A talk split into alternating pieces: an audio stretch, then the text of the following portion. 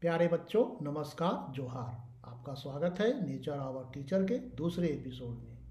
बच्चों, जल न सिर्फ़ हमारे लिए, बल्कि पेड़ पौधों और सभी पशु पक्षियों के जीवन के लिए अत्यंत आवश्यक है। जल के बिना इस धरती पर जीवन की कल्पना करना बेमानी है। सच ही कहा गया है, जल ही जीवन है। तो आज मैं आपके लिए लेकर आया हूँ जल की उपयोगिता एवं महत्व पर ढेर सारी मज़ेदार जानकारियाँ और साथ ही आपको अवगत कराऊँगा जल संरक्षण के कई नायाब तरीकों से। तो आइए सुनते हैं आज की एपिसोड में जल से संबंधित इन जानकारियों को। मैं समझता हूँ यह आपको आपके पाठ्य पुस्तक में जल से संबंधित सभी विषय वस्तु को समझने में सहायता प्रदान अवश्य करेगा। प्यारे बच्चों, पानी ही जीवन पाठ से संबंधित चर्चा के मुख्य बिंदु इस प्रकार हैं। पानी के विभिन्न स्रोत, पानी के स्रोतों पर अधिकार, पानी के परंपरागत स्रोतों के उपयोग, पानी का महत्व और पानी की बचत एवं संग्रह के तरीके। हम जानते हैं कि पानी हमारे जीवन के लिए बहुत ही आवश्यक है। पानी को पीने के अतिरिक्त इसे हम अपने शरीर एवं आसपास की सफ़ाई के साथ साथ सिंचाई में भी उपयोग करते हैं। पानी न सिर्फ़ हम मनुष्यों, बल्कि हर एक पशु पक्षी और पेड़ पौधों के लिए भी उतना ही आवश्यक है। आज तरुण चापाकल पर नहा रहा है और मनोहर नहाने के लिए तालाब की ओर जा रहा है। इसी बीच मनोहर को देखकर तरुण बोल पड़ता है, अरे मनोहर, आओ, तुम भी यहीं स्नान कर लो। तो मनोहर कहता है, नहीं नहीं, मुझे अपने कपड़े भी धोने हैं। और मनोहर फिर आगे बढ़ जाता है। मनोहर आगे बढ़ते हुए सोच रहा था, हमारे लिए पानी कितना उपयोगी है? इसके बिना तो हमारा जीवन ही असंभव है। बच्चों, आप क्या समझते हैं? पानी हमारे लिए कितना आवश्यक है? प्यारे बच्चों अब बात करते हैं तब की जब आपके दादा नानी या अन्य कोई व्यक, बड़े व्यक्ति आपके उम्र के थे। आप उनसे बातचीत कीजिए और पता लगाइए कि जब वे आपकी उम्र के थे तब उनके घरों में पानी कहाँ से आता था। और तब फिर आप सोचिएगा और हमें बताइएगा कि तब और अब में क्या बदलाव हुआ है। चलिए अब बात करते हैं आज की क्या आज सभी घरों में पानी एक ही तरह से लाया जाता है या अलग अलग तरीक़ों से घरों में पानी की व्यवस्था की जाती है? आप कुछ बच्चों के अनुभव जान सकेंगे? तो ध्यान से सुनिए, मीना शहर में रहती है, उसके घर में पानी नल के द्वारा आता है। परंतु जब कभी मेहमान घर में आ जाते हैं, तब पानी की कमी हो जाती है। और अब वे पानी की बचत पर ध्यान दे रहे हैं। है। मनोहर गाँव में रहता है। वे लोग कुआँ के पानी का उपयोग करते हैं। मेहमानों के आने पर भी उन्हें कोई दिक्कत नहीं होती है। और आइए अब मिलते हैं सबीना से। सबीना पहाड़ी इलाके में रहती है। परिवार के लोग नहाने एवं कपड़ा धोने के लिए पास की नदी में जाते हैं।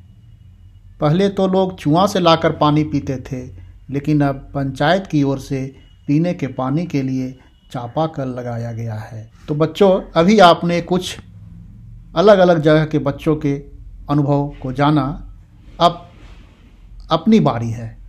अब आप पता कीजिए कि आपके घर में कपड़ा धोने और पीने का पानी कहाँ से आता है। आपके आसपास के लोग पीने एवं अन्य कामों के लिए पानी कहाँ से लाते हैं?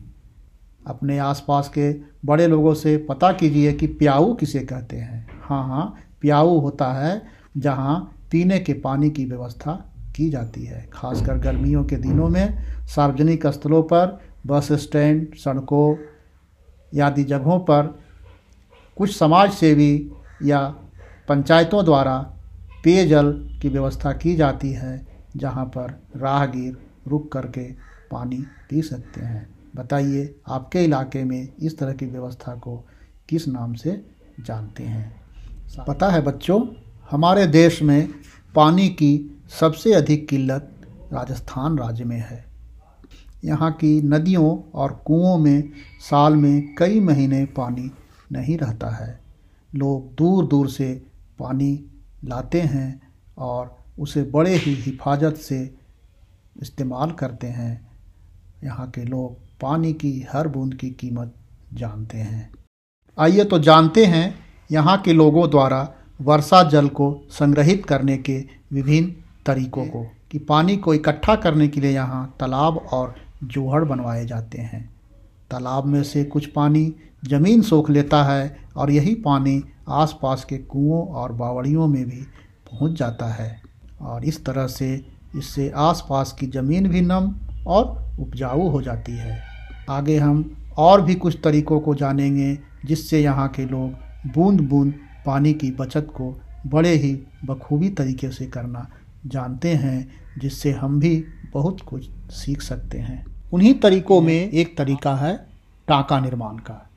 लोग वर्षा जल को एक खास तरह से बनाए गए टैंक के नीचे इकट्ठा करते हैं, जिसे टाँका कहा जाता है। यह सार्वजनिक स्थलों, खेतों में पंचायत या गाँव के समूह के द्वारा बनाया जाता है। क्या आपके यहाँ भी वर्षा जल को किसी खास तरीके से इकट्ठा किया जाता है? हाँ तो बच्चों, क्या आपको पता है कि यहाँ सिर्फ़ सार्वजनिक स्थलों पर ही टाँका नहीं बनाए जाते हैं, बल्कि प्रत्येक घरों में वर्षा जल को संग्रहित किया जाता है? आप यहाँ देख रहे हैं कि किस प्रकार वर्षा जल को छत से एक पाइप के द्वारा लाकर एक टंकी में जमा किया जा रहा है। क्या आप भी अपने घरों में वर्षा जल को एकत्र करते हैं? हाँ हाँ अगर किसी खास तरीके से आप ऐसा करते हैं तो आप उसे हमें बताइए। और यदि नहीं तो आप सोचिए कि आप ऐसा किस प्रकार से कर सकते हैं। और उसे आजमा कर ज़रूर देखिए। और हाँ आप उसका चित्र हमें ज़रूर भेजिएगा। हाँ तो अब बात करते हैं बावड़ी की। बावड़ी को ही सीढ़ीदार कुआँ के नाम से भी जाना जाता है। यह ऐसा कुआँ है जिससे पानी ऊपर नहीं, बल्कि लोग पानी के पास ही पहुँचते हैं। पुराने ज़माने में बहुत सुंदर बावड़ियाँ प्यासे यात्रियों को पानी पिलाने के लिए बनवाई गई थीं। बच्चों, आप समझ सकते हैं कि पुराने ज़माने में हमारे यहाँ पानी की व्यवस्था हेतु कितने सुंदर और नायाब तरीके अपनाए जाते थे। हाँ तो बच्चों, अब बात करते हैं आज की एक से एक नायाब तरीकों की। आज भी लोग पानी को ज़मीन के अंदर से ऊपर तक न सिर्फ़ धरती की सतह तक ला रहे हैं, बल्कि इसे गगनचुंबी इमारतों तक भी पहुँचा रहे हैं। आज हमारे चारों ओर दिनों दिन बहुमंजिली इमारतों का जाल बिछता जा रहा है। कभी आपने सोचा है कि इन इमारतों में रहने वाले लोगों तक पानी कैसे पहुँचता है? यहाँ सैकड़ों फीट छिद्र करके ज़मीन के अंदर से मोटर के द्वारा पानी ऊपर बहुमंजिली इमारतों में बने टैंकों तक पहुँचाए जाते हैं और इन्हीं टैंकों के माध्यम से इमारत के अंदर मौजूद सभी परिवारों तक पानी पहुँचाया जाता है। जहाँ तक खेती की बात है तो पानी की कमी वाले इलाकों में मशीन से छेद करके पानी के कुएँ बनाए जाते हैं। और इसे पंप के द्वारा ज़मीन के अंदर से बाहर निकाल जाता है और खेतों में सिंचाई की व्यवस्था की जाती है। आइए आप जानते हैं जलप्रपातों को। नदियों के जल ऊँचे स्थान से नीचे की ओर गिर रहे हैं। यह बड़े रमणीक स्थान होते हैं। यहाँ पर दूर दूर से लोग पिकनिक मनाने के लिए आते हैं। यदि आपके इलाके में भी कुछ इस प्रकार के जलप्रपात हों तो आप उसका चित्र हमें अवश्य भेजिएगा।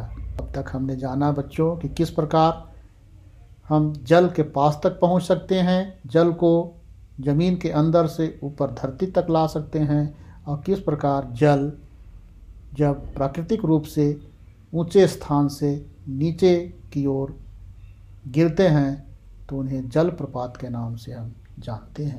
झारखंड के जल प्रपातों को जानने के बाद अब हम देखते हैं अपने राज्य की कुछ प्रमुख नदियों को। गया है स्वर्णरेखा नदी जो रांची का नगड़ी गाँव से निकलता है और बंगाल की खाड़ी में गिरता है। ये दामोदर नदी इसका उद्गम स्थल लातेहार जिला है और इसका मुहाना हुगली नदी है। उत्तरी कोयल नदी इसका उद्गम स्थल रांची का पठार है और इसका मुहाना सोन नदी है। ये अजय नदी को देख सकते हैं। इसका उद्गम स्थल मुंगेर बिहार में है और यह भागीरथी में जाकर मिल जाते हैं। शंख नदी को जिसका उद्गम स्थल चैनपुर है और इसका मुहाना दक्षिणी कोयल नदी है। ब्राह्मणी नदी का उद्गम स्थल दुधवा पहाड़ी दुमका है और इसका मुहाना गंगा नदी है। वहीं दक्षिणी कोयल का उद्गम स्थल छोटा नागपुर का पठार और मुहाना ब्राह्मणी नदी है। तो वहीं मोर या मयूराक्षी नदी का उद्गम स्थल तिवड़िया चित्रकूट पहाड़ी देवघर तथा इसका मुहाना भी गंगा नदी है। सकते हैं। सोन नदी को इसका उद्गम स्थल अमरकंटक की पहाड़ी है और इसका मुहाना गंगा नदी है। कुमानी नदी की बात करें तो इसका उद्गम स्थल राजमहल की पहाड़ी है और यह गंगा नदी में मिलती है। फल्गु नदी, जो कि छोटा नागपुर की प्रमुख नदी है, यह छोटा नागपुर पठार के उत्तरी भाग से निकलती है और गंगा नदी में मिल जाती है। प्यारे बच्चों, आप अपने इलाके की नदी का नाम और चित्र हो सके तो हमें ज़रूर भेजिएगा। आइए अब जानते हैं कि अलग अलग जगहों पर पानी का इंतज़ाम अलग अलग तरीके से किस प्रकार होता है। यहाँ मैं आप ही की तरह के कुछ बच्चों का अनुभव आपके साथ साझा कर रहा हूँ। आप ध्यान से सुनेंगे और फिर अपनी बात हमें बताएँगे। एक बच्चा कहता है कि हमारे यहाँ जल बोर्ड के पाइप द्वारा पानी आता है और हमें कोई परेशानी नहीं होती है। वहीं दूसरी ओर एक बच्ची कहती है कि हमारे यहाँ तो पानी नदी से आता है बरसात में काफ़ी कठिनाई होती है।